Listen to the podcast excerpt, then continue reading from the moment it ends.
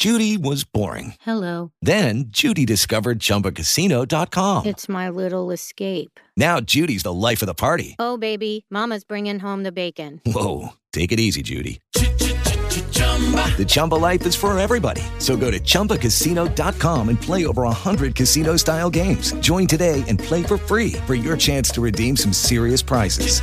chumba ChumbaCasino.com. No purchase necessary. Void where prohibited by law. 18 plus terms and conditions apply. See website for details. Blog Talk Radio.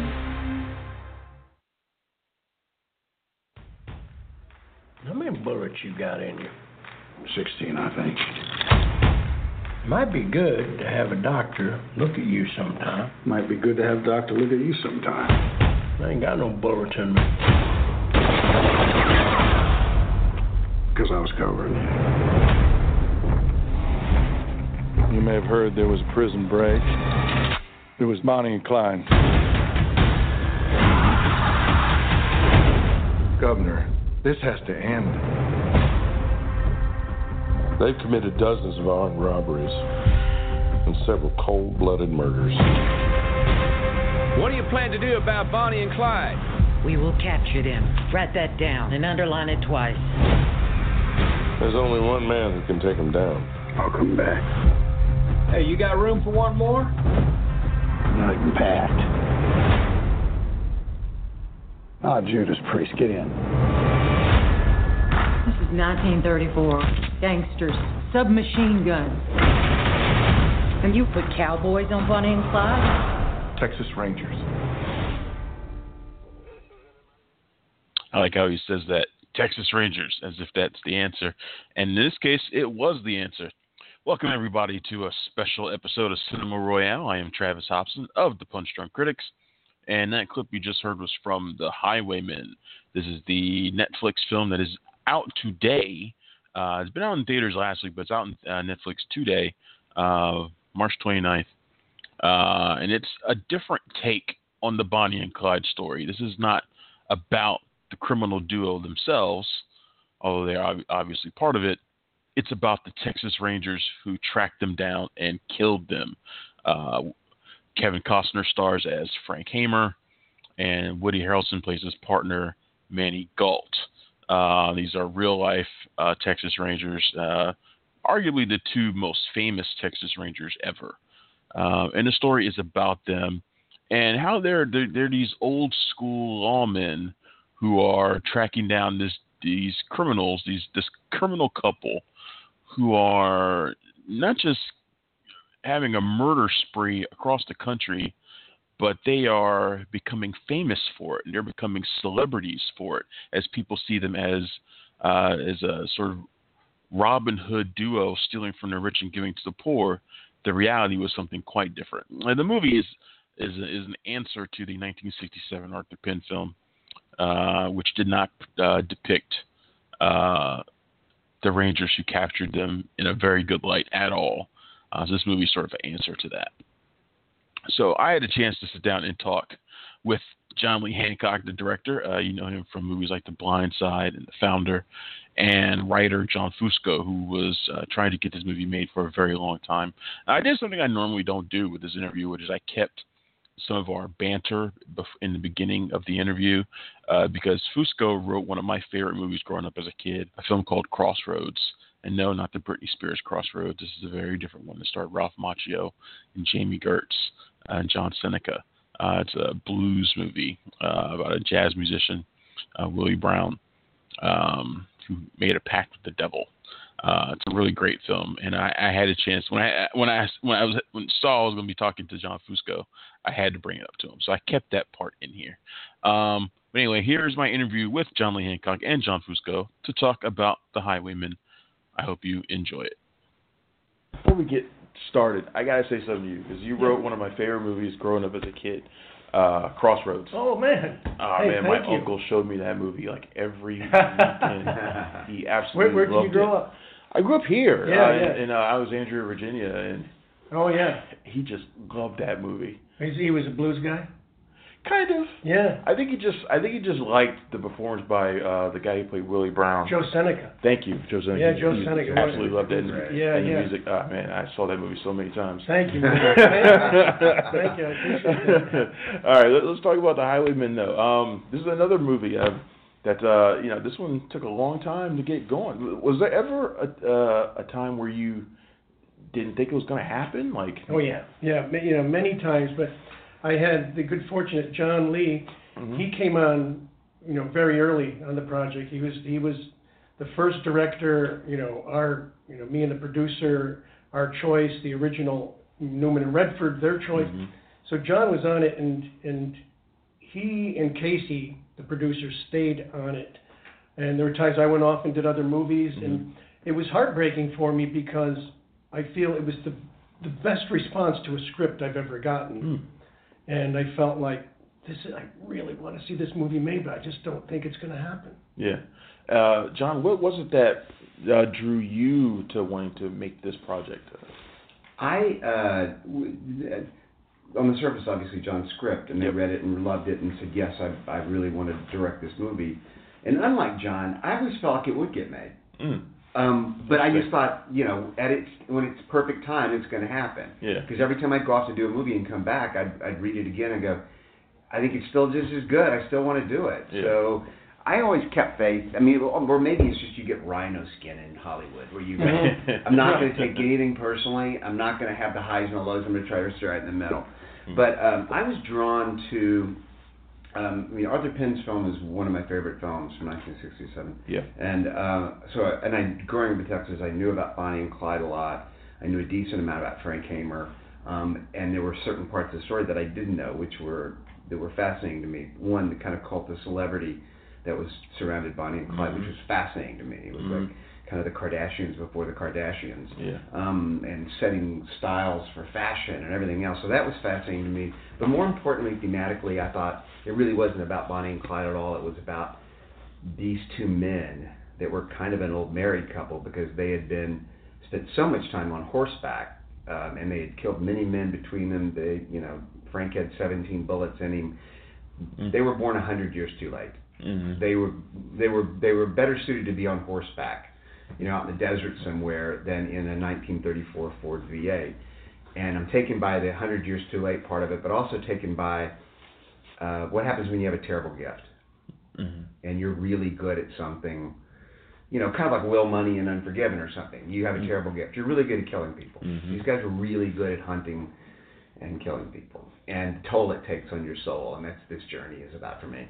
That's one of the things I, I really uh, liked about the film. I, I think I have an idea of what your your goals were was to kind of, you know, show this other side and um, maybe give Frank Hamer and uh, uh, Manny Gault. Yeah. I, never Yeah. yeah, Manny Gault. Um, the credit they didn't get in, in Penn's film. I think they're kind of perceived as jokes in that movie, kind of.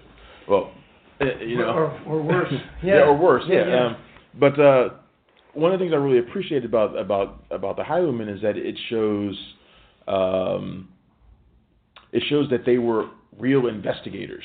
Mhm. Like they're not just like yeah, you say like they're great at killing, but Hamer like he has like real skills. Yeah, Is that something you really wanted to highlight uh, as well? Absolutely.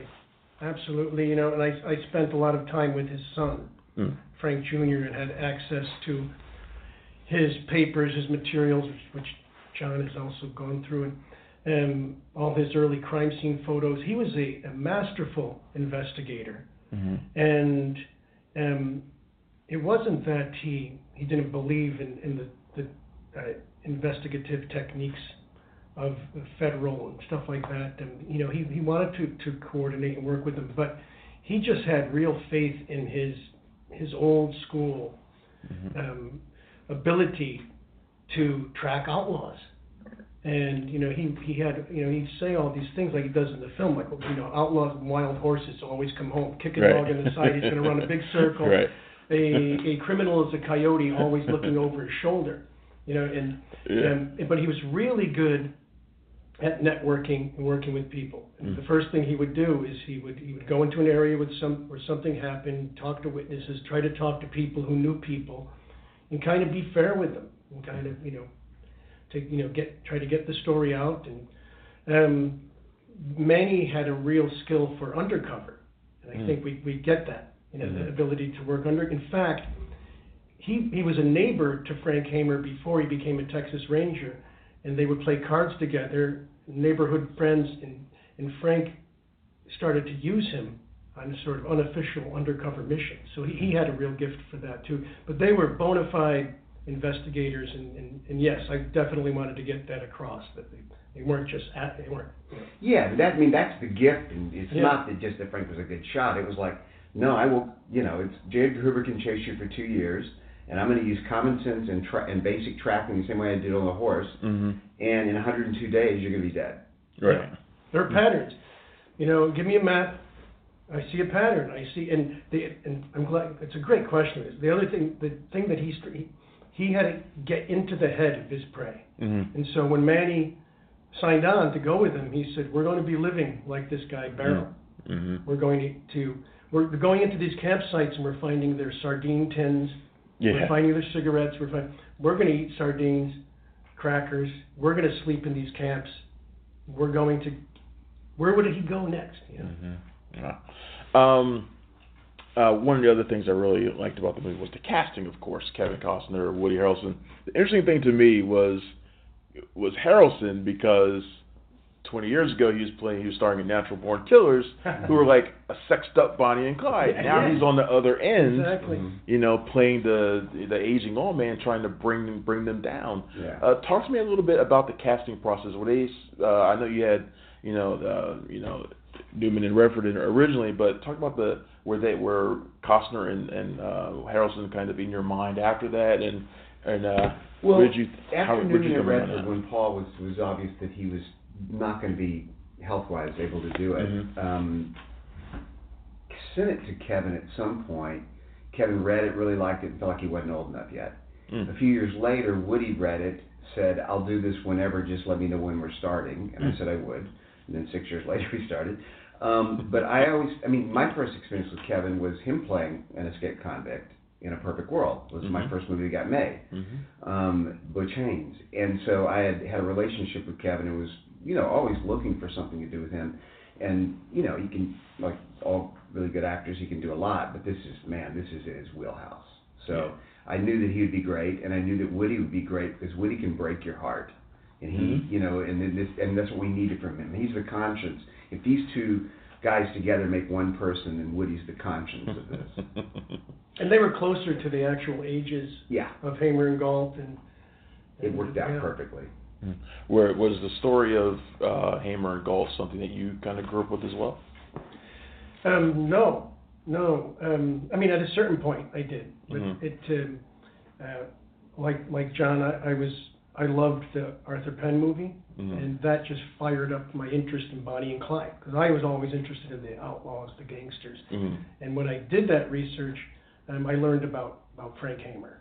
Mm. And so then, and, and beyond Bonnie and Clyde, his entire story was just one of the most incredible uh, stories of an American character you can ever find. And yet, he was so humble and quiet, and um, that no one knew the story. So I guess in a way, yes, I kind of I grew up with this quiet frustration Yeah, of knowing about Hamer when not too many people I had Ever never did. heard it. I, I, I don't. I probably never really met anyone else who, who did. John knew him. He was from Texas, so. But um, yeah, I, I, I just throughout the years I was waiting for someone to do Hamer's story, and it didn't happen. And things lined up where um, the producer asked me at one point. We were out in the desert shooting Hidalgo, and he said, "So what's next for you? What what what do you want to do more than anything else? What are you most passionate about? And I thought about it for a while. I said, you know what? It's never left me, never gone away. Is the story of Frank Hamer. He said, who's that? yeah, I like I say I had not, not heard the story before either. All I knew was the Bonnie and Clyde story, uh, which is interesting because you know the movie doesn't really allow you to really see them that much in the movie, which I you know, I I'm guessing was uh, a, a visual direction uh, uh, idea on your part, but was it also in the script? It was, it was. But I think John and the DP, John Schwartzman, hmm um, they really they took it to to the next level. I wanted to turn it into a graphic novel. I wanted to shoot Frank and Maney in a naturalistic way, and to shoot Bonnie and Clyde in a way that where the sh- the clothes are too pretty and shiny. Yeah. The the, the shoes are shine. The, the the the the cars are flashy. They're sexy. They're romantic. They're on the run. I wanted to build into the idea of what people in 1934 felt, as well as perhaps some people who had seen Penn's film who are watching this film to kind of buy into that, so that when you see them and they enter the naturalistic phase of the movie along with Frank and Maney, they're scrawny kids. Right. You know. It. I mean, speaking for me, it it it it has an impact when you finally see the the final scene Mm-hmm. with them. You know, the the actual shootout. Mhm. You know, it has an impact because you you like I said, you you barely had a chance to really take them in. And then when you get your best look at them, it's it's basically under a hail of gunfire. Right. Yeah, you Uh, Yeah, well, that was the, the idea. Is that you're, the only time you're going to get them because what the the hope was you're building up a mythos around them as Right. you're watching the movie. yeah. They're fast. They're sexy. They Yeah, have the best clothes. They're yeah. ah, I love them. And then you see them and you go, they're scrawny kids. Yeah. That's what they were, and that's the truth of it. Yeah. Uh, before I go, uh, that's the scene uh, after the shootout with the the, the crowd. Mm-hmm. Uh, was that something that actually happened? Was that something that really happened like that? We toned it down. Really? Because it's, insane in it's the movie. worse. Yeah. I was I was right there with uh, with Hamer and Gault when they're kind of like just kind of blown away by watching this whole It spectacle. was it the the whole idea behind it was you know one it's true and people tried to cut off Clyde's trigger fin- finger and his ear. Wow. Um, people stole pieces of the car. They went mad. Thousands of people showed up by the time they had towed the car because you know two or three hours had passed since the ambush. Yeah. Just you have to bring the tow truck in. You have to take it to the nearby town. Word spread like wildfire. Stores were raising the prices of cigarettes. They ran, you know, it became, Yeah. it became it, the population swelled from 4,000, I think, to like 12,000. It's Yeah. just people are just coming in from all over, yeah. and they went mad. And it's it's called the shame of Arcadia, and old. Arcadians don't want to talk about it. And so the the idea was it is brutal and as violent and as horrible as the ambush I wanted it to be. And there's no joy in it. It's not like, yeah, we got him. It's Yeah. like, why does this have to happen? Yeah. This is bad for everybody. We're all going to walk away from this feeling dirty. This is you feel bad for Bonnie and Clyde in a weird way. I do. And you feel bad for everybody. Why did this have to happen? But then it gets even worse because it's the worst of humanity in Yeah. Arcadia. I, I think that, that that scene right there is uh, almost enough to make a movie in and of itself. All right, that's my interview with John Lee Hancock and John Fusco talking about The Highwaymen. Uh, if you get a chance to see it, it is on Netflix uh, right now, so you can go and stream it uh, from the comfort of your own home. Uh, thank you, everybody, for tuning in. I am Travis Hobson of the Punch Drunk Critics. You can uh, listen to me here on Cinema Royale uh, most weekends. And of course, you can find me every single day at punchdrunkcritics.com. Thanks again for listening. Goodbye.